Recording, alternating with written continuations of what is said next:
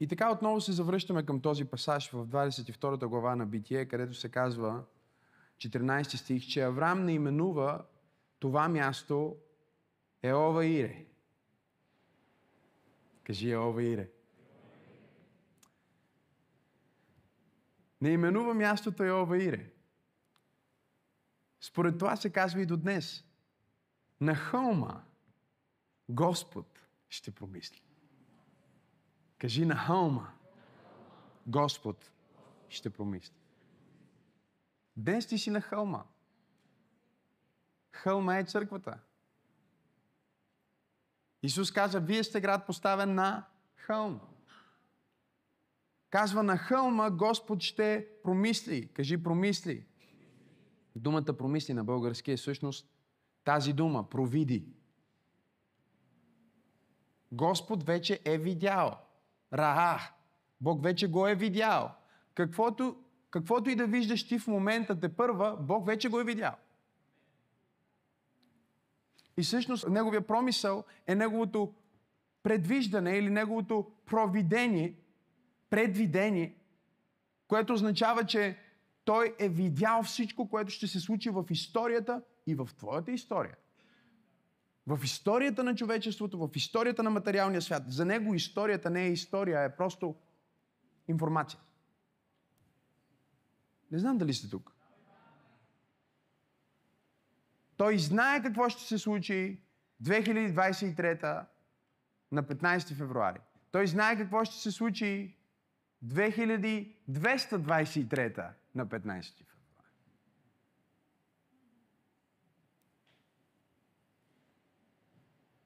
Нищо не обягва неговото знание. Той е все знаещ. Бога, в който ти вярваш, е все знаещ, все можеш, все присъстващ. И забележете, казва, на хълма Господ ще провиди. С други думи, когато ти имаш някаква ситуация в твоя живот, Бог вече е предвидял тази ситуация и е подготвил снабдяването за твоята нужда, но Той го е подготвил на специфична локация. И това е много важно за разбиране, защото миналата неделя бяхме в а, Египет. Ако си спомняте.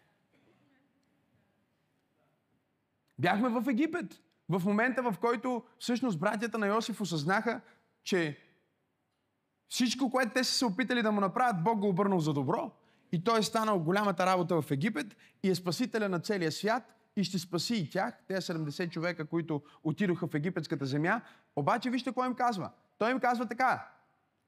Аз ще се грижа във вас. В Гошенската земя.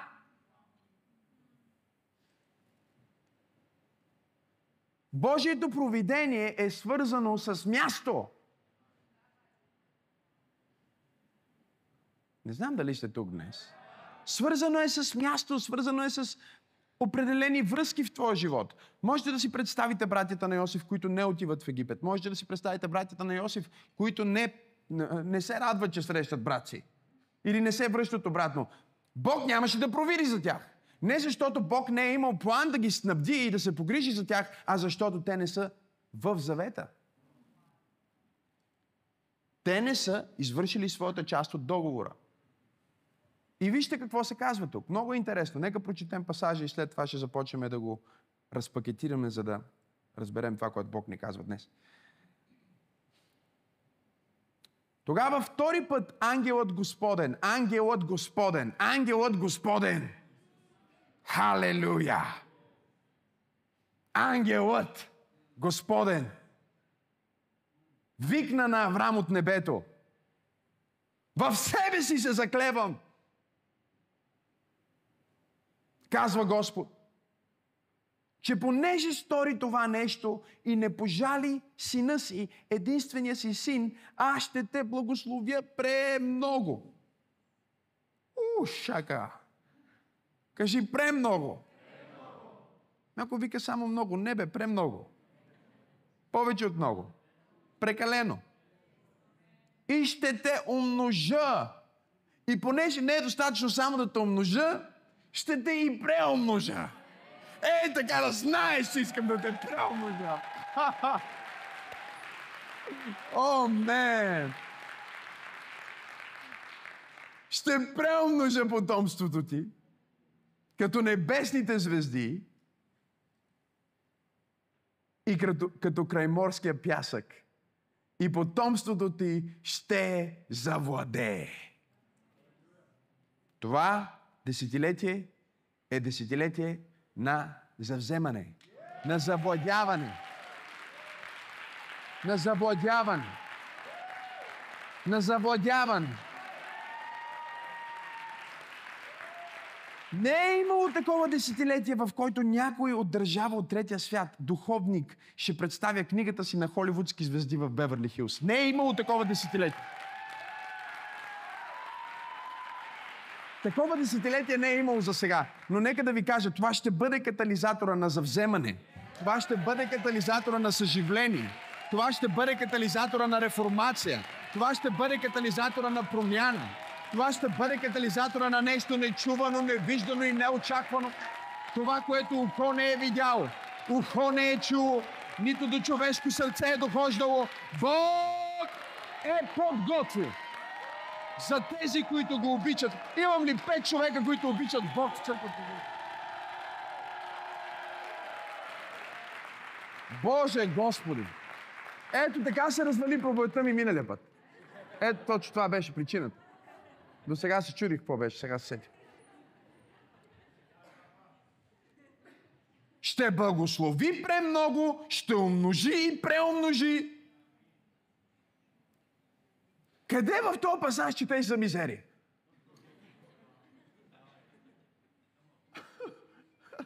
Това е интересно. Ще завладее градовете на неприятелите си. И вече отиваме, чуйте, от, от, от благословението. Вижте, колкото и да е мега благословението, с което Бог да те благослови. Дали е духовно, материално, каквото и да е благословение, което Бог може да ти даде. Божието благословение може да вземе всякаква форма. Колко от вас разбират, кажи аз. Да бъдеш здрав е благословение. Да бъдеш щастлив е благословение. Да имаш ресурси е благословение. Да имаш добър брак е благословение. Някой вика, бе, не е благословение само работа. Бе. Виж, има и работа, ама има и голямо благословение. Колко от вас разбират, кажи аз. Така е, има благословение. Кажи, благословението е реално. Обаче вижте, каквото и да е невероятното благословение, което Бог ти е дал, ти все още оперираш в най-низките етажи на благословението, докато е за теб.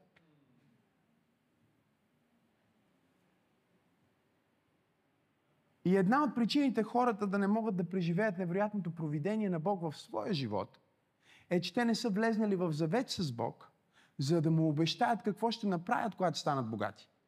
Сега ще ви обясна след малко. И в Библията е пълна с такива примери. С малко ще ви дам даже, ако ми стигне време. Виждате ли как след всяка следваща година ставам по-науверен във времето? Преди казах, ще успея, после казах, ако стигне времето, след малко ще бъде другия път. Казва, и ще ви направя за благословение. От Паркер на плюс 100. Нивото на твоето духовно състояние не се определя от това колко си благословен, а от това доколко си за благословение. И Бог не търси хора, които просто да благослови. Съжалявам, че ви разочаровах тук. Бог търси хора, на които може да се довери да бъдат за благословени. Защото това не е просто снабдяване, това е завет на снабдяване. Нека да обясним какво е завет. Завет е договор. Кажи договор. Уговорка, кажи оговорка. Съгласие, кажи съгласие. Превеждаме го на съвременен език, за да разберете какво значи завет. И в, в библейски времена, когато ние говорим за а, завет, когато ние говорим за така, такава форма на оговорка или договор, е много силно, защото там завета е а, на живот и смърт.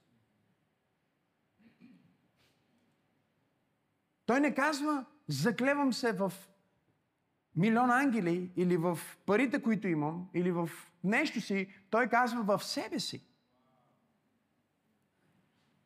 И завета винаги е свързан също с някаква жертва или жертвоприношение. Когато хората са правили завет, те е трябвало да подпечатат този завет с кръв. Разбирате ли ме? Например, ако аз и този, що му казваш този бе? Така му е името. Шегувам се. Боби. Ела Боби за малко. Нека аплодираме Боби. Боби ще станеш известен, после не знам какво ще правим. Ще основе църква. Амин казва. Това е такъв е живота. Сега, ако аз искам да направя завет с Боби, вие сте чели, примерно, Йонатан и Давид направиха завет, нали така? Бог направи завет с Авраам. Обаче вие не знаете какво, си, мисля, какво значи завет. Казвам от две приказки там. Не, много повече от това. За да има завет, трябва да има проливане на кръв. Тук ли сте, говорете ми? За да има завет, ще му проговори втори път. Кога е това втори път? След като вече кръвта на Овена беше пролята. Имаше жертва там. Първо сина трябваше да е жертвата, после Бог даде заместител на жертвата, после убиха тази жертва. Е, Бог му проговори. Трябва да има кръв, за да има завет. Защото Библията казва, в кръвта е живота. Кръвта символизира целият живот. Нали така? И то невинна кръв. Но да речем, че сега аз ти искаме да правим завет. Ние може да правим завет като Давид и Йонатан. Нали? Има различни форми. Примерно, може да се порежеш през ръката. Не ви казвам да го правите, казвам какво са правили хората. Това е кръвен завет. Той се порязва, той се порязва и те се хващат. И по-точно, той се порязва и той се порязва и се хващат. Трябва да има проливане на кръв, трябва да има обещание. Кажи обещание. Аз ще направя това за теб, аз ще направя това за теб, аз ще направя това за теб. Когато дойдат враговете ти срещу теб, аз ще те защита и ще те паза. Ако моите врагове дойдат срещу мен, тук ли сте хора? И ние сега обменяме тези думи. Кажи жертва, кажи кръв, кажи думи, обещания. Но трябва да е взаимно. Не става само той да ми обещава, за да не му обеща. Това прилича ли ви на нещо? Мъжи и жената, които застават пред свещеника и казват, обещаваш ли, аз обещавам, аз обещавам. Нали така? Сега ние не ги караме да проливат кръв, но в християнската традиция им даваме кръвта на Исус.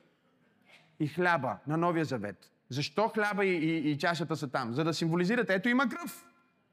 Тук ли сте хора? Има кръв, която е по-добра от нашата кръв. Прави ми се поредица за кръвта на Исус. Ама звучи много откачено. Ще дойде, ще измислиме правилния маркетинг. Ела сега.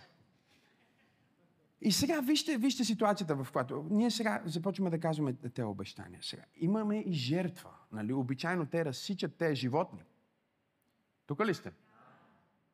И когато те разсекат тези животни на две, правят една пътечка се едно между телата на животните.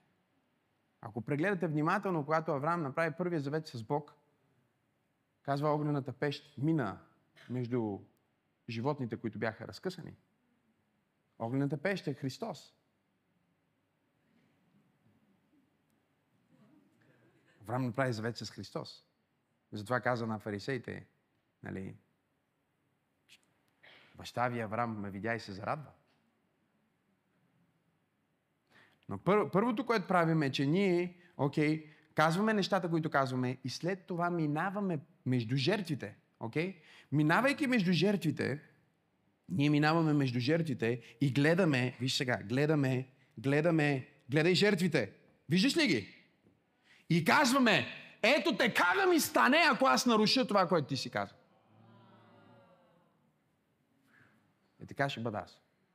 Така че, когато вие четете в Библията, така да бъде и така да бъде, този, който го казва, сочи към нещо мъртво, към нещо жертвено.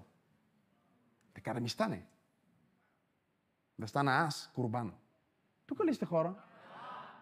Кажи завет. Така че завета е малко по-сериозен от договора. Защото от, отвъд, отвъд материалната му значимост, той има духовна значимост. Ние ставаме братя. Разбирате ли ме? Или ставаме род. И виж какво се случва сега. Вече ние сме минали през това, ние подпечатваме завета, казваме обещанията. Сега обаче има друг проблем. Проблема е, че в много, в много от случаите, примерно, ти си цар на едно малко царство, а, казва се, примерно, а, Филиповци. И ти си цар на това малко царство. Сега, аз разказвам историята, затова аз си измислям какво си искам, разбираш? Другия път, когато ти разкажеш историята, ти си измислиш какво си искам. Аз съм цар на едно друго по-голямо царство, казва се София. Okay. И сега, ние обичайно правим завет, защото искаме да имаме обмен. Кажи обмен. Тоест, в неговото малко царство в Филиповци, там е най-хубавата вода. Малко по-нагоре има извори. Оттам са най-хубавите минерални извори. И аз искам да имам от тези минерални извори за моето царство. И казвам, окей, сега, в този завет ти ми обещай, че ще ми даваш от твоите извори. Окей? Ние правим завет. А аз ще ти обещая, че аз ще се грижа за всичко останало. Да имаш храна, да имате там, нали? И най-вече идва големия момент. Ако някой атакува твоето царство на Филиповци, иска да го завземе, иска да те убие, да ти убие децата, тогава аз трябва да дойда на твоята помощ. И ако някой се разбунтува срещу мен или иска да ми отнеме моето царство, тогава ти трябва да дойдеш на моята помощ. Но за да може да не се налага дори да правиме това, чак да стигаме до някаква помощ, ето какво правиме на края на завета. Тук ли сте? Искам да взема нещо от теб. Така че когато, примерно, дойдат някои мен да ме атакуват или да ме питат, примерно, правя договор с някакъв човек и той ме пита, а, вие, вие а, обещавате тук, че ще ни дадете вода, примерно най-хубавата вода, ама вие във вашето царство нямате вода. И аз му казвам, да, обаче виж този символ, виждаш ли го? Това означава, че аз съм в завет с това царство, царството, което има най-хубавата вода. Той ми е длъжен на мен да ми даде вода. Така че аз ще дам вода. Ние сме в завет. Разбираш ли? А пък когато идват, примерно, теб да те атакуват или някой, примерно, да прави нещо срещу теб, ти, примерно, казваш, нали, виждате ли този пръстен на ръката ми? Знаете ли на кой е този пръстен? Затова са си обменяли предмети. Затова ние си обменяме хъл... брачни хълки. Разбирате ли? Това е традиция, която от, от древността. И сега, изведнъж, виж какво става. А колко е нечестно, примерно. Аз взех табелка, той взе пръстен. Нали? Това, това е което си мислихте, нали? Ама то, това е завета. То въпросът в завета е да се хванеш някой по-силен от тебе. Който да се смили над тебе. Някакъв големия цар, който спасява малкия цар. Това е концепцията на завета. Така са правили завети в древността. И сега, когато някой решава, ние ще го атакуваме, ще го убиеме, ще му вземем всичко, той само ще си дига пръстена така. И чуйте обаче, той ще каже, има нещо в мен от големия цар. И има нещо в големия цар от мен. Ние сме си задължени.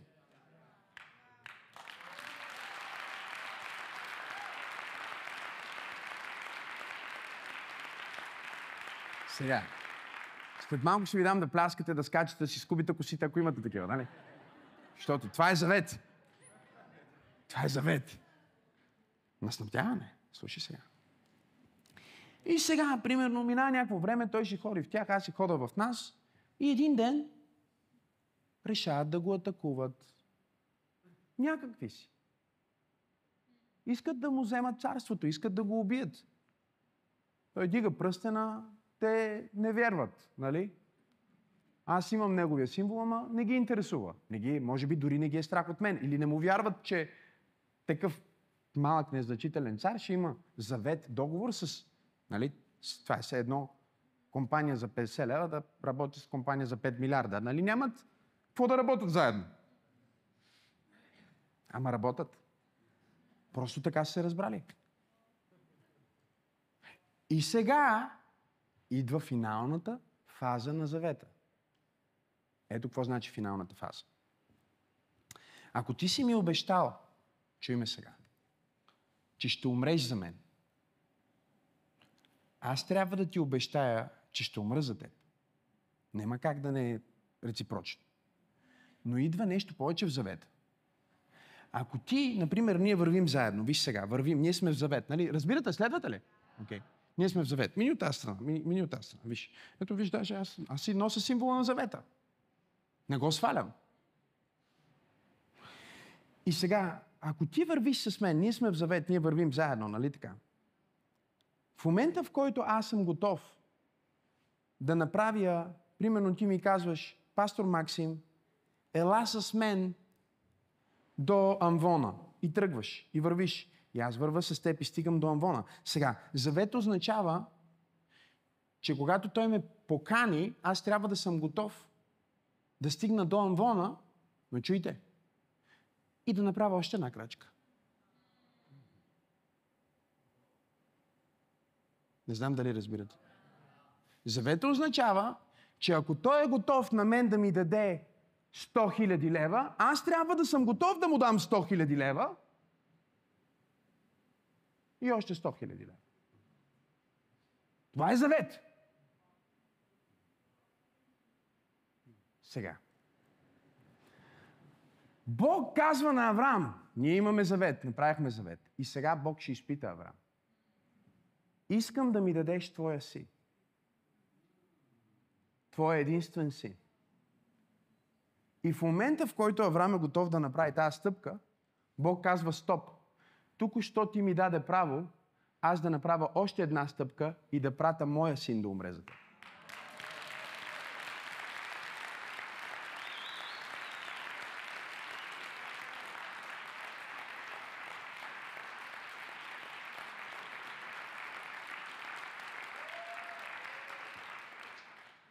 И сега. Бог е промислил това животно там, защото трябва да има жертва. Не може без жертва, обаче вижте нещо повече. Много интересно, нали? Бог му казва сега на Авраам. Има нещо в мен от теб.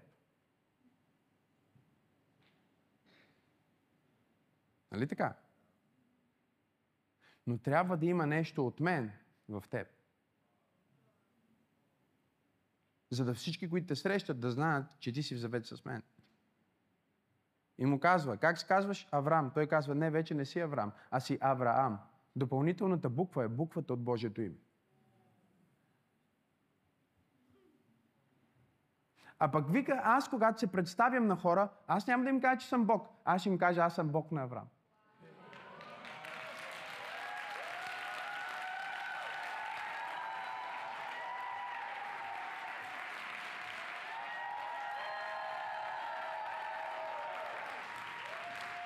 Стой, стой, стой още малко, стой. Стой, бъди красив просто там. Кажи завет на снабдява.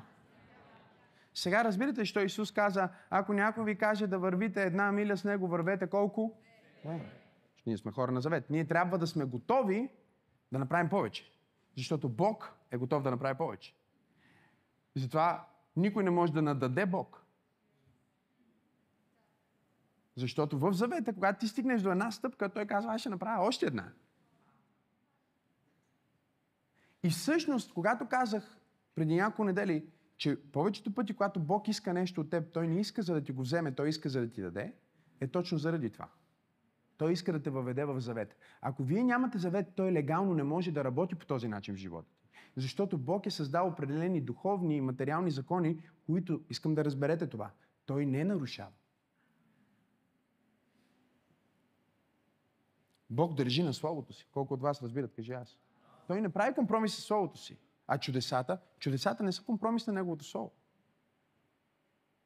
Чудесата са обещания на Неговото Слово. Кажи завет на снабдяване.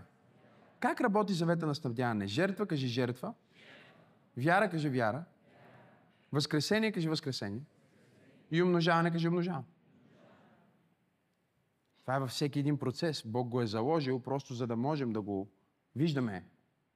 Христос каза, както сеяча трябва да вземе семето и да го засее. И семето какво трябва да направи? Да умре. Нали? Тоест, когато сеяча сее семето, това за него е какво? Жертва.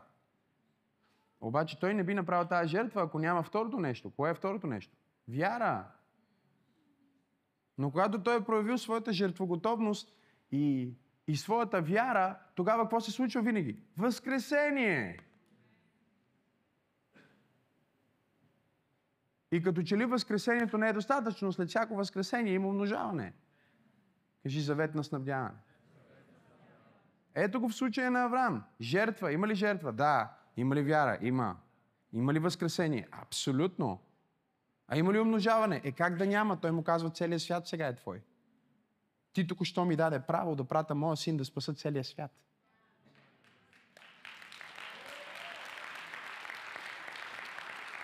Ти си мислише, че твоята лична драма е свързана просто с твоя живот, а тя е свързана с целия свят.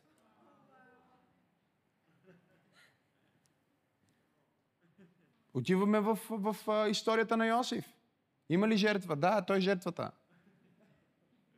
Има ли вяра? Има. Има ли възкресение? Как? Той възкръсна в третата година. В третата година. Той възкръсна от затвора. И седна от дясната страна на фараон. Има ли умножаване? Да, разбира се. Той стана най-великият човек в, в империята. Тук ли сте хора? Говорете ми. Има го в природата, има го в Библията, има го навсякъде. Но трябва да има завет, за да работи. Вижте сега какво се случва. Една жена на име Ана не може да има деца. Мъже има и друга жена. Пенина. Не си измислям, така се казва. Само като и чуеш името и знаеш, че е устата и дразнеща, нали? И Пенина ражда, Ана не може да ражда. И тази започва да й казва, ето ти си бездетна, ти не можеш да раждаш, виж се каква си безплодна. Ана почва да се депресира, да се чувства зле. Тя не знае, че нейното безплодие до този момент е Божия промисъл. Тя си мисли, че е наказана да не може да роди. А Бог забавя процеса тя да роди, защото когато тя роди, трябва да роди един много специфичен човек. Но Бог иска да знае, че той човек е негов, преди въобще той човек да се появи, защото не иска да поема риски с това. И Яна отива и прави завет с Бога. Носи жертва на Бога и казва, Боже, моля те, ако ми дадеш син, аз ще ти го дам. И Бог казва, о, готово, на мен ми трябваше един човек, на име Самуил, който да направи прехода от диспенсация на съдии към диспенсация на царе, от диспенсация на племена към диспенсация на царство, от диспенсация на объркване и хаос и нечистота, дори в храма, към диспенсация, в която Божия глас и Божието Слово и Божията сила отново е манифестирана. Откъде обаче да намеря този човек? За да мога да, да, мога да проявя моето провидение, трябва да намеря човек с проблем – И докато той е в проблем, той трябва да ми обещае от своя проблем, че когато му дам разрешение, то няма да е благословение за него, а ще бъде благословение за нациите. И когато той човек на мен ми обещае, че каквото и да му дам, той ще ми го даде, тогава аз ще му го дам. Кажи възкресение. Обаче след всяко възкресение има умножаване, защото Библията казва, че Ана след като роди Самуил започна да ражда и да ражда и да ражда и да ражда. Виждаш ли, Бог никога не иска да те ограби. Бог винаги иска да те умножи. Но проблема е, че процесът минава през жертва, вяра. Жертва значи смърт. Нека го кажем както е. Може ли? Нека говорим за най-великата жертва. Христос. Умира. Дава живота си. Взема твоето място в ада. На третия ден възкръсва. Сяда от дясната страна на Бога.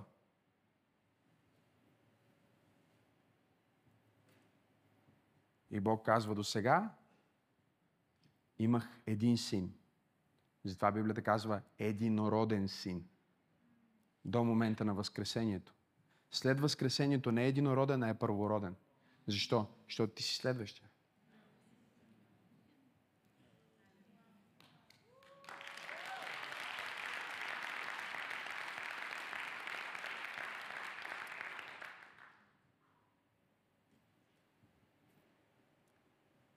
Кажи завет на снабдяване.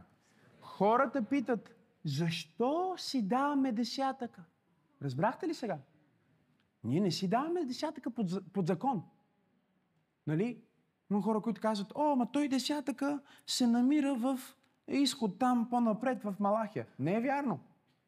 Десятъка се намира, когато Авраам се връщаше от поражението на царете, срещна един Мелхиседек, който е без майка и без баща, без начало и без край, Салимски цар, да ви преведа Салимски, Ерусалимски.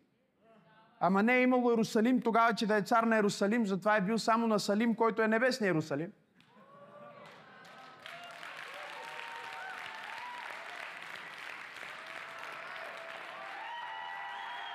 Ако бях в някоя черна църква, Боже Господи. Ако бях, ако бях, ако бях с някои луди хора, щяха да треперят на Божието Слово, което е като медена пита в устата ти. Салимският цар го среща и Библията ни казва, Авраам му даде десятъка от всичко. А знаете ли какво му даде Салимският цар? Хляб и вино. Това познато ли ви е? Авраам ще разбереш един ден какво ще се случи.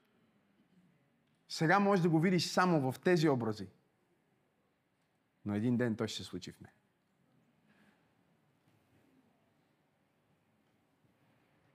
Авраам му даде десятък и Салимският цар, знаете ли какво направи? Го благослови. И тук е проблема на хората, които не искат да дават десятък, хората, които не искат да дават.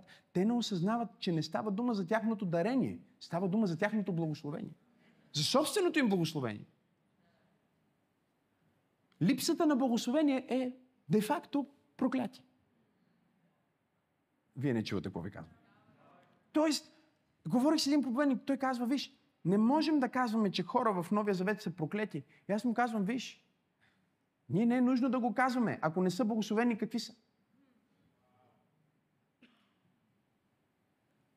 Какъв си, ако, си, а, ако не си здрав, какъв си? Ако не си жив, какъв си? Е, не казвам в Новия Завет, че можеш да си болен или че можеш да умреш. Тоест, хората искат да вземат благодата и с нея да зачеркнат завета. А Бог казва, благодата не е за да зачеркне завета. Благодата е за да ти даде сила да изпълниш твоята част от завета, защото преди не си могъл. Тоест, когато ние имаме партньорство между мен, ела пак Боби, и него, аз, моето царство, примерно, а, вътреш, вътрешния, а, а, а, а, буто вътрешния продукт е примерно а, 100 милиарда годишно. Кажете амин, не завиждате, бе. Защо сега така ме погледнахте? Все едно казах, че имам 100 милиарда. Радвайте се, дано да имам. Ей, 100 милиарда. Света няма да бъде същия. Слушай, какво става? Неговия вътрешен, бруто вътрешен про- продукт е 100 лева. Е, по какъв начин той може да ми е партньор на мен? Той няма сила. Кажи сила! Той няма никаква сила. Какво прави благодата? Благодата казва, този човек е безсилен, той не може да бъде в завет с Бог. Затова ще му дадем цялата сила. Даде ми се всяка власт на небето и на земята. И затова ви давам сила и власт на цялата сила на врага. О, Боже мой! Даде ми се всяка власт. И затова приемете сила. Сила за живот, сила за свидетелстван, сила за благоуспяване, сила за здраве, сила за помазание, сила за благословение, сила за растеж. Сила! Кажи благодата не е извинение за моята неспособност. Кажи благодата е Божията способност, която идва върху моята неспособност и ме прави силен и способен. Кажи, аз съм способен, защото имам благодат. Така че всички тия християни, които правят извинения с Божията благодат, те не са разбрали, че благодата не е извинение, а е сила.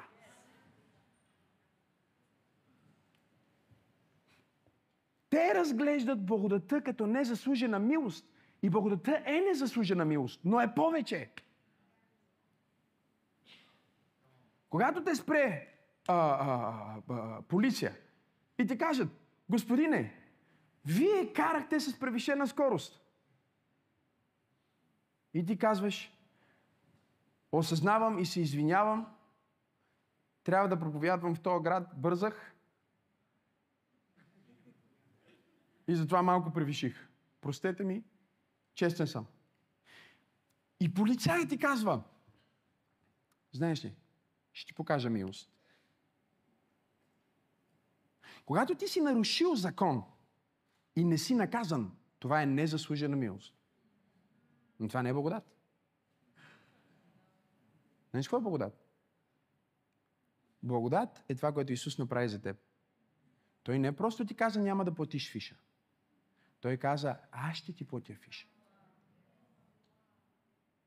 И след това каза, и ето ти 5000 лева да имаш за разходи, така ако искаш нещо да си купиш. Това е благодат. Това е чудо. Благодата не е само, че не си получил това, което заслужаваш. Благодата е още повече, че си получил онова, което не заслужаваш. Ако слушам това получение, аз,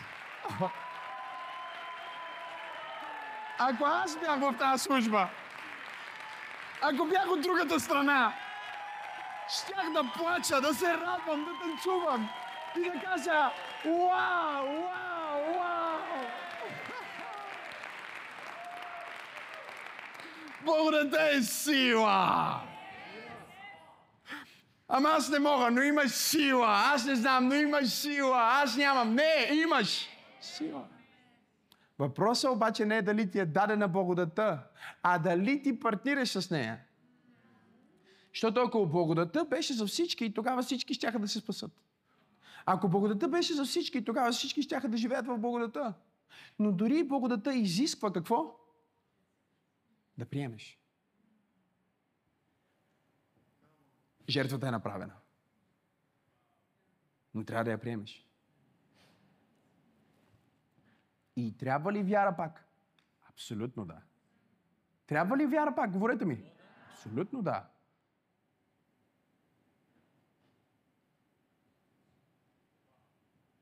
Да ви кажа ли какво казва Новия Завет? Новия Завет казва, а без вяра не е възможно човек да бъде угоден на Бог. Ако не си угоден на Бог, какъв си? Проклет си. Ти си под проклятие. Не защото Бог те кълне, а защото не си благословен. Толкова е просто. Не знам дали го разбирате. Ако нямаш живот си мъртъв, ако нямаш здраве си болен, ако нямаш благословение си проклет. Проклятие, дефиницията на проклятие е липсата на Божието благословение. Проклятието не е нещо, което съществува. Проклятието е като тъмнината. Когато пуснеш лампата, няма тъмнина. Проклятието е липса на нещо. И затова Бог каза да благославя свещеника, да благославят а, а, Моисей и Арон, да благославят Израилевото общество, църквата и да казват Божия мир. Нали? Защото хората, които казват Божия мир, ми спокойствие Бог ми дава. Не спокойствие. Честно казвам ви, Бог не ми е дал много спокойствие в моя живот. Но ми е дал мир. Има разлика между мир и спокойствие. Спокойствието е свързано с липсата на определени тревожни обстоятелства и емоции. Мира е свързан с способността да живееш над тези обстоятелства и емоции. Мир не е просто емоционално състояние. Мир е наличието на друга персона в твоя дух. Тази персона се нарича княз на мир. Това е мир. Бутни човека до тебе му кажи, това е добро получение днес, което слушаме в църква. Така че ако без вяра е невъзможно да му бъде угоден човек и ако ти не живееш в вяра, ти стоиш извън завета с Бог. Не защото Бог не те иска, а защото вярата не е достигнала до теб. И затова е целият нов завет. Нали, мога да ви преподавам от римляни до откровение. Казва как ще повярват, ако не чуят. Как ще чуят, ако няма проповедник? Как ще има проповедник, ако не е изпратен? С други думи, някой трябва да им каже, че има невероятна оферта от Бог, която се нарича оферта спасение, оферта снабдяване, оферта завет с Бог. Нали? Тук не говорим вече цар, някакъв земен цар с това. Тук говорим земни хора с небесния Бог. Такъв завет. Обаче този завет е покана. Той, той не може да е на сила. Разбирате ли ме? Ако е завет, ипсо факто това е двустранно решение, двустранно действие. Тоест Бог е решил да те спаси, ама ти ако не си решил да се спасиш, няма да се спаси. Благодаря за това, амин. Даже казва, ако човек повярва в сърцето си и изповяда с устата си, че Исус Христос е Божий син. С други думи, ако ти не повярваш в сърцето ти, не си отвориш устата, Кажи завет. Договор. Кажи оговорка. Между две страни. Какъв е твой завет с Исус ли? Твоя завет с Исус е малко по-комплексен. Да ти го обясна ли? Сега, аз знам, че Боби тук е сравнително неспособен. Ела, Бобка. Говориме за примера, не като, не като личност. Той е страхотен. Сега вече като цар на неговото царство не се справя добре. И аз знам това, защото когато идва момента той да си плати данъците, защото той, примерно, на мен трябва да ми плаща данъци, той не ги плаща. Аз съм му казал, Бобка, 10% от твоите приходи трябва да ми ги дадеш на мен, за да оговорката между нас да работи. Не знам дали разбирате вие какво говоря. Схващате ли го или не го схващате?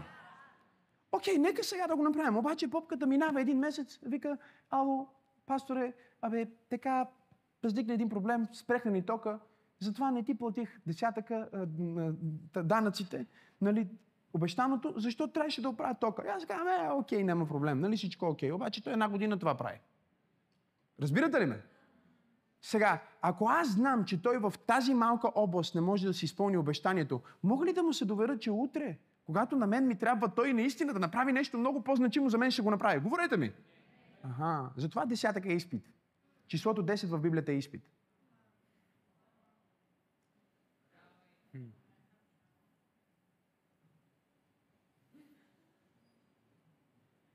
Затова има 10 заповеди, и 10 и 10 и 10 и 10. Затова имаше 10, 5 разумни, 5 неразумни. Да продължаваме, за да има 10. Много, много мога да говоря за това. Но ето го момента. Аз сега съм разбрал като цар от моя опит с Боби, даже и с сина му съм се познавал и с, и с баща му, нали, и, и с дядо му съм работил, защото аз съм древния по дни. Много завинаги живея. И аз разбирам, той човек не е сериозен. Аз може да искам да направя невероятни неща с него и да го благословя, но той не е сериозен. Защото ако той не може това малко нещо да прави, аз не мога да разчитам на него за нищо. Защото това са 10% от цялата му печалба. Той не осъзнава ли, че аз го спасявам? Той не осъзнава ли, че не го атакуват заради мен? Той не осъзнава ли, че моето наличие в неговия живот го прави благословен? И само моето отсъствие ще го остави на обстоятелствата, които биха го погълнали. Това е проклятието. Бог да те остави на твоите обстоятелства и заслуги. И сега, целият Стар Завет е историята на Бог с различни такива герои, в които той се опитва да се разбере с тях и те не си вършат работата. И затова Бог казва така. Има един, който е мой син. Той никога в нищо не се е провалил. Той 100% няма да ме провали. Данка, ела за малко. Аз него съм го тествал. Разбирате ли? Каквото съм казал, той го е правил, ние сме едно с него. Той и аз сме едно. Okay? На него му имам пълно доверие. И затова сега, понеже аз много го обичам този човек, който не може да си даде 10%. Аз не го мразя, защото той не си дава 10%. Аз не го кълна, защото той не си дава 10%. Той сам се изважда от благословението, когато не си дава 10%. Схващате ли или не схващате? И затова аз сега казвам, трябва да конструирам друг договор, в който той човек, дори да не ми дава 10% да може да оцелее. Защото иначе оставен на своите способности и заслуги, той е край с него. Затова ще взема най-способния, мой единствен син. И ще кажа, виж сега, ще подпишеме договор с тебе. Окей? Okay? Но за целта трябва да изпълниш всички тези неща, които тези пред теб не са изпълнили. Трябва да ги изпълниш предварително. Понеже това са много неща, ще ти дам 33 години. Две по три, просто за да знаете, че сме в 23. Ще ти дам 33 години да изпълниш, да преизпълниш моите очаквания. И ето как ще го направим. Бог казва, аз няма да правя вече завет с човек, а ще направя завет със себе си. Обаче, ако аз направя завет със себе си, този завет зависи, работи само на небето. Не в материалната вселена. И затова, добре, че намерихме един от материалната вселена, който беше готов да ни даде своя син. Това, че той беше готов да ни даде своя син, на нас ни дава легално право да дадем нашия син. И сега за това ние ще вземеме Бог син и ще го направиме син. Той ще се роди на земята. Той ще бъде 100% човек и 100% Бог. И аз, Бог, ще направя завет с моя собствен син. Но понеже във времето, когато ще подписвам договора с него на Голготския кръст, той ще бъде човек и ще умре като така. Ураба шаката рабазланда рабагата!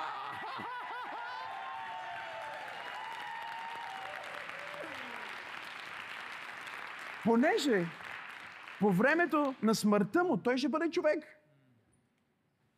Цялото човечество ще може да бъде анексирано към моя договор с моя син.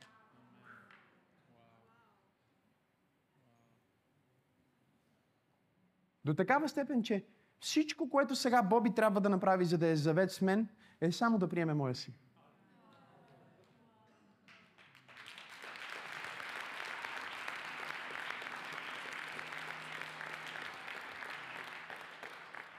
И каквото и да става, ако Боби дава десятък, добре ли е Боби да си дава десятъка? Говорете ми. А виж какво казват неграмотните християни. Те казват, е сега като Бог изпрати своя син, защо ние нямаме вече никаква отговорност към Бог? Ма, защо да не му покажем, че го обичаме? Защо да не му покажем, че го почитаме? И защо да не се постараем по всяко време да има нещо у Бога, Нещо от църквата. Защото ти не си в завет с тази църква, ако не даваш пари в тази църква. Защото няма нищо в тази църква от тебе. Така че когато ти излезеш тук и ти кажеш, о, Боже, аз хода в тази църква, защо живота ми не е променен? Защото за духовния свят, духовният свят гледа, има ли нещо от теб тук? И има ли нещо в теб от мен? Това е което духовният свят гледа. Следователно сега, ти си си спасен. Ние не говорим за твоето спасение тук, нали? Защото той те е анексирал. Обаче виж какво става сега. Ние казваме, ние анексираме цялото човечество. Защото е, Исус, умирайки, Той умря за целият човешки род. Да ви кажа ли нещо повече? Той умря за цялата материална вселена.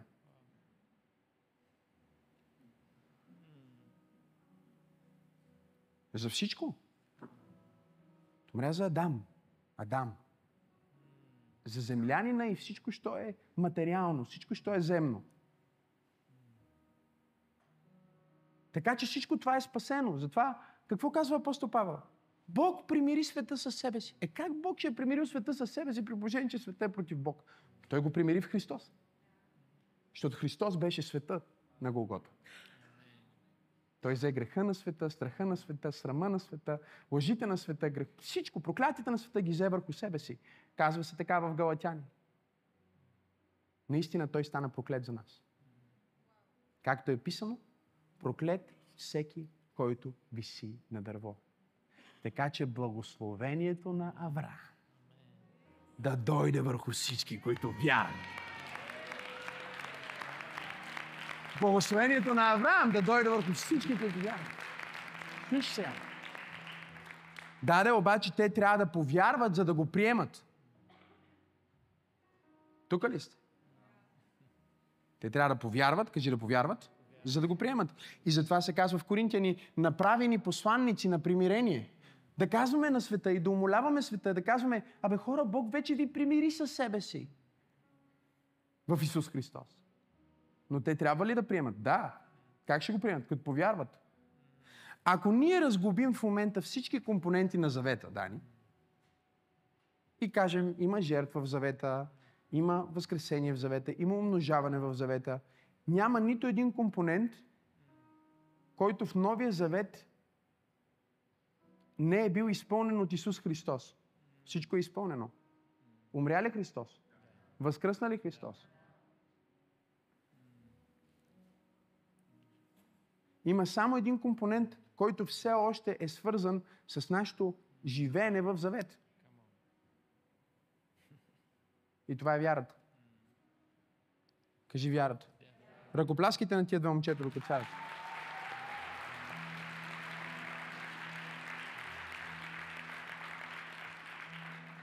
Какво е вярата? Вярата е възприемането на ума на една предполагаема истина. Според Еврея 11 глава, вярата е даване на твърда увереност за неща, които не се виждат. Убеденост в неща, за които се надяваме.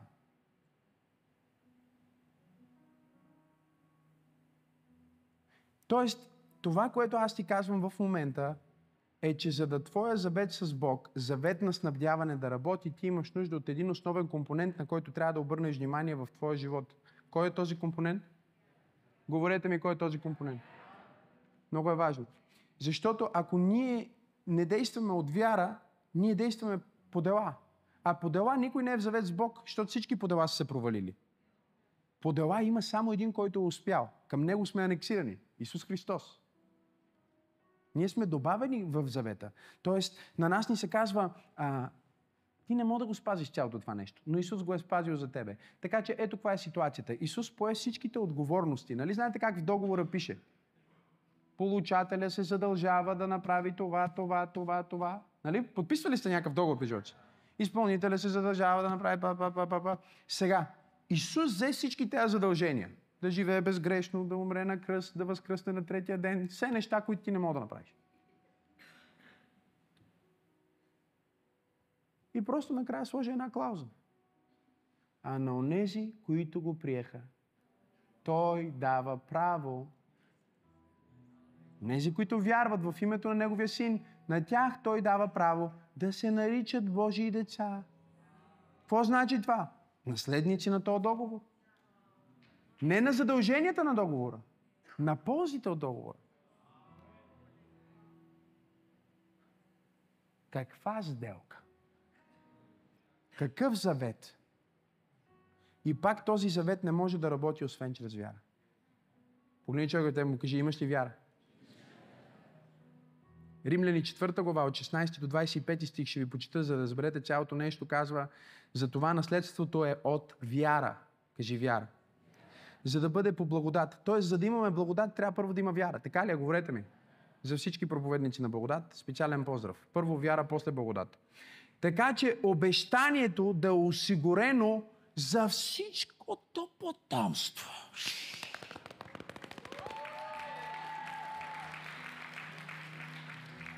не само това, което се обляга на завета, на закона, но и за онова, което е от вярата. Кажи вяра. Коя вяра? Вярата на Авраам, който е отец на всички ни. Шикарабайса. Както е писано, направихте отец на много народи пред Бога, на когото какво направи? Повярва, кажи вяра. Станаха 3-4 пъти вяра в, в, в два. Който съживява мъртвите, винаги има възкресение, нали така? И който извиква в действително съществувание онова, което не съществува. Чуйте сега. Авраам, надявайки се, без да има причина за надежда. Какво направи? Повярва. За да стане отец на много народи, според реченото, така ще бъде твоето потомство. Без да отслабне в, познайте какво. Той си даваше сметка, че цялото му тяло е замъртвяло, понеже бе на около 100 години. Както бе замъртвяла и Сарината отроба. Той знаеше, че не може и нямаше причина за надежда. И въпреки надеждата, той се надява заради обещанието, което бе получил от Бог. Обаче, относно Божието обещание, не се осъмни чрез неверие, а се закрепи в, познайте какво, вярата. И отдаде слава на Бога. И тук вече преводачите им е писнало да пишат вяра. В вяра. И затова са написали уверен. Иначе същата дума казва уверен, че това, което Бог е обещал, Той, Той, Той, Бог е силен да го изпълни.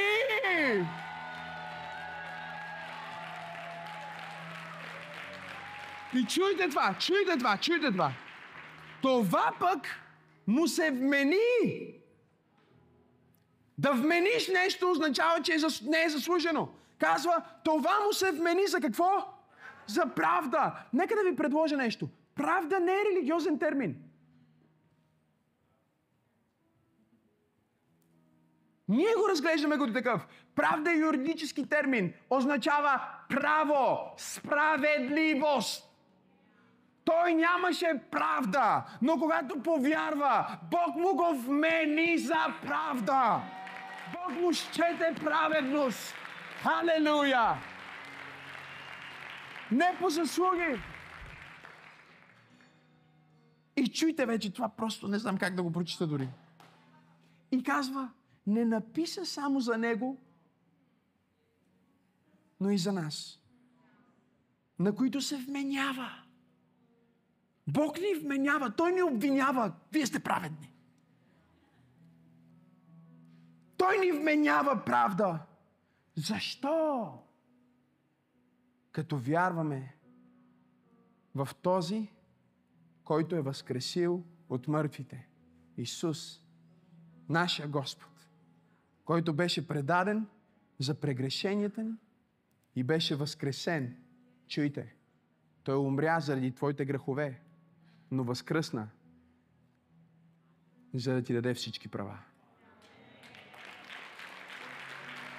О, Джизус! О, Джизус! Кажи вяра! Кажи вярата! Активира завета! Кажи вярата! Установява обещанието! Кажи вярата! Ме променя! Кажи вярата! Променя света! Това е силата! която променя света. Вашата, нашата, моята, твоята вяра. Кажи вяра. Сега, нека свърша това послание, защото другия път почва поредица и ако не го кажа, няма да мога да го кажа. Вярата има няколко етапа. Готови ли сте? И искам тези етапи за всичко, за което вярваме на Бог, за тази сграда, за която вярваме на Бог. Предизвикателството е всички да дадем по хиляда лева. Някой казва, как ще дадем хиляда лева? Вярвай. Повярвай на Бог за хиляда лева. Разбира се, хората казват, о, ма това е по-човешки, колко е трудно, колко е голямо. За Бога няма нищо невъзможно. И Бог няма нужда. Чуй ме много добре. Просто от нашите пари. На Него му трябва нашата вяра. То парите са там. Вярата е нужна за да ги извика в съществуване. Ресурсите са там. Вярата е нужда, за да ги извика в съществуване. Здравето е там. Вярата е нужна, за да го извика в съществуване. Вярата е валутата на духовния свят. Как работи вярата? Номер едно чува. Кажи чува. Кажи вярата чува. Кажи вярата чува. Даже Нещо повече, Библията ни казва, вярата идва от чуване. Бутни човек от тебе, ама ако е жена леко, ако е мъж силно. Някой казва дискриминация. Разбира се. Ние не смятаме в тази църква, че мъжете и жените са еднакви. Ако е брат, тупни го. Ако е сестра, лекичко само я обърни внимание. И питай. Питай. Какво си слушал? Слушаш ли вяра или слушаш съмнение?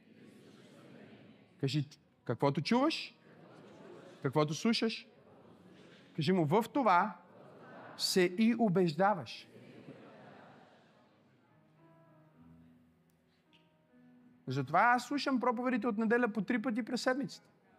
А, ти собственици проповеди. Кой ти каза, че са мои? Това е диктовка. Аз не съм автора. И го слушам пак. Знаеш ли що? Що трябва да чувам? Вярата ми трябва да чува. Защото колкото повече вярата чува, се храни и расте, и се храни, и расте, и се храни, и расте, и се храни, и расте. И знаеш, че вярата ти чува и че, че се е разраснала достатъчно добре, когато започне да вижда.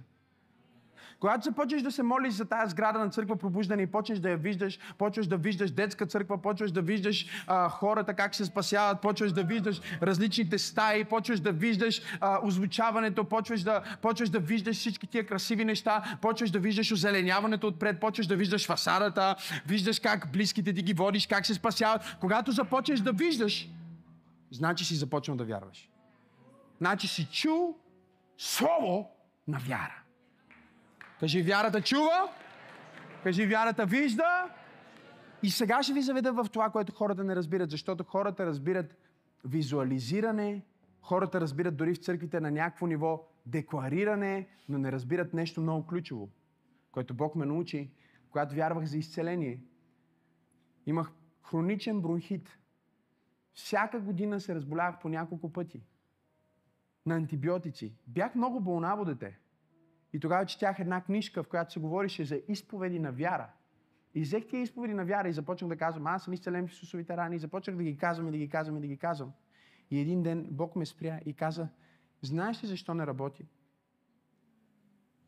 Защо? Той ми каза, първо, защото не го виждаш. Затвори очите си и се виж изцелен.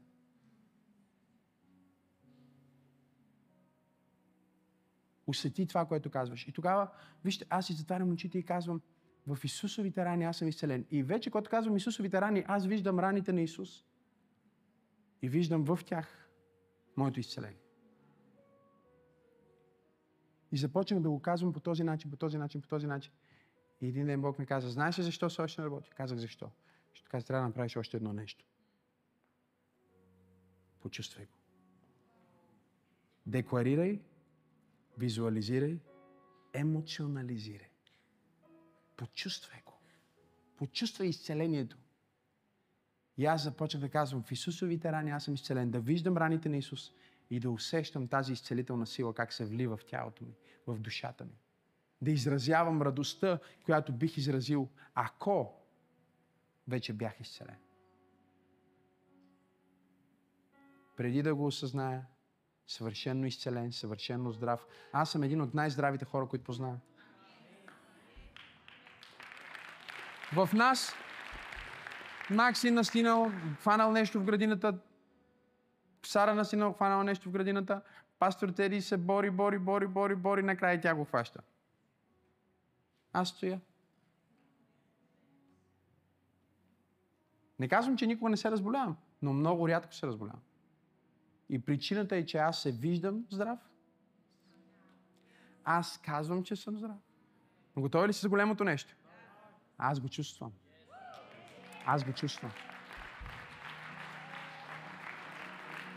И тук е противоречието за много хора, които са слушали по учение на вяра и казват, вярата не е чувства. Не, вярата те кара да чувстваш. Вярата не е чувства. Но вярата също чувства.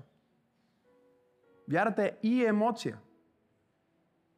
Вярата е духовна реалност, душевна реалност и дори физическа реалност, защото един човек, който вярва, ти можеш да видиш, че той вярва в тялото му. Така ли е, говорете? Може да го видиш. И един човек, който се страхува и се съмнява, също може да го видиш в тялото му. Така ли е, говорете? Кажи, вярата чува, вярата вижда, вярата чувства. Така че когато почнеш да се молиш за този брак, за който вярваш, когато почнеш да се молиш за това семейство, за което вярваш, искам да го видиш и искам след като го видиш, искам да започнеш да го усещаш. Леле, колко е хубава средата ми, колко е хубаво семейството ми. Леле, как израстват децата ми, а ти нямаш още деца. Наскоро, когато открих това а, а, и, и наскоро се молих, казвам, Боже, благодаря ти толкова много за децата ми. Направо не знам откъде са. И Бог ме върна години назад, когато правихте изповеди. Аз правих изповеди за деца. Бях тинейджър. И бях попаднал на една книжка на, а, на Доди Остин, в която имаше изповеди за семейство, изповеди, изповеди за деца, изповеди за финанси, изповеди за молитви от Библията в първо лице единствено число за всякакви различни теми. И едното беше за деца. И аз съм дете. И изповядвам моите деца. Те ще ходят в пътя Господен. Те ще бъдат здрави. Те ще бъдат като стрелите в тула на праведния. И го декларирах. И Бог ми каза, всичко, което ти си казал, е твоята реалност днес, защото вярата вижда и извиква невъзможното в съществувание. Кажи, чува, вижда, чувства, говори. Кажи, говори. Вярата говори. Какво говори вярата? Това, което вярва. Божинка, позволявам ти да го вземеш. Звучи забавно, но много хора говорят не това, което вярват, а страха си. Ма, нема как ще стане, ще стане или няма ли да стане? Те правят план Б. Дявол е лъжец. Не ти трябва план Б. Чуй ме много добре. Докато имаш план Б, се ще си облягаш на този план Б. Изгори го в името на Исус. Тук не, в книгата ми, в новата ми книга го описвам много добре. Има разлика между, между това да имаш contingency plan, кажи го на български, защото ми излезна думата хави, резервен план. Едно е да имаш резервен план, друго е да имаш план Б. Защото за повечето хора план А е да стане лекар, план Б е да стане чистачка в болницата. Дявол е лъжец. Казах, че дявол е лъжец. За някой план А е да стане предприемач. План Б е цял живот да работи за някой друг. Дявол е лъжец. Можеш да имаш резервен план, който е свързан с какво правя докато основният ми план се сбъдне. Тоест, още не съм предприемач, но ще стана предприемач. Ще работя сега, докато стана това, което вярвам. План А е план А, няма план Б. Няма да се спра на план Б. Окей, okay, още не съм доктор, още не съм минал обучението. Мога да бъда санитар за сега, но аз не съм санитар. Аз само минавам през това място. Това е мой резервен план, това е нещо допълнително, което правя преди да стигна там, на където съм запътил. Но вярата ми е ясна. Аз се виждам като доктор, аз се чувствам като доктор, аз говоря като доктор. Ман, ха, ха, ра, ха. Аз говоря като успех, говоря като сила, говоря като вяра, говоря като увереност, говоря като победител, говоря като милионер, говоря като успех. Хайде, дай му слава до това И когато си го чул, кажи чувам. Когато си го видял, кажи виждам. Когато си го почувствал, кажи чувствам. И когато си го казал, кажи казвам е време да се дигнеш и да го направиш. Защото Библията ни казва, че вяра без действие е мъртва. Вярата винаги действа. Казах, че вярата винаги действа. Така че ти казваш, сега вярваме на Бог за тази сграда за църква пробуждане, Господ да ме благослови с тези ресурси, които аз не мога да даря, за да купиме тази сграда и почваш да се молиш за това и докато не започнеш да го виждаш, няма да спираш да се молиш, защото трябва да почнеш да го виждаш. И като почнеш да го виждаш, трябва да почнеш да се чувстваш вътре. Трябва да почувстваш колко ще ти е год. Трябва да почувстваш колко ще бъде добре. Трябва да почувстваш как хора се спасяват. Трябва да почувстваш чудесата. Трябва цялото това нещо да го почувстваш. И когато го почувстваш, трябва да си отвориш устата и да започнеш да го пророкуваш и да го декларираш. Това, което го виждаш в духа, трябва да започнеш да го казваш. Трябва да започнеш да казваш, аз виждам това семейство и го декларирам. Моето семейство просперира. Моя брак е благословен. Моето служение расте. Аз достигам повече хора. Аз правя света по-добро място за живеене. Бог е с мен. Бог е на моя страна. Аз говоря това, което виждам, чувствам и казвам.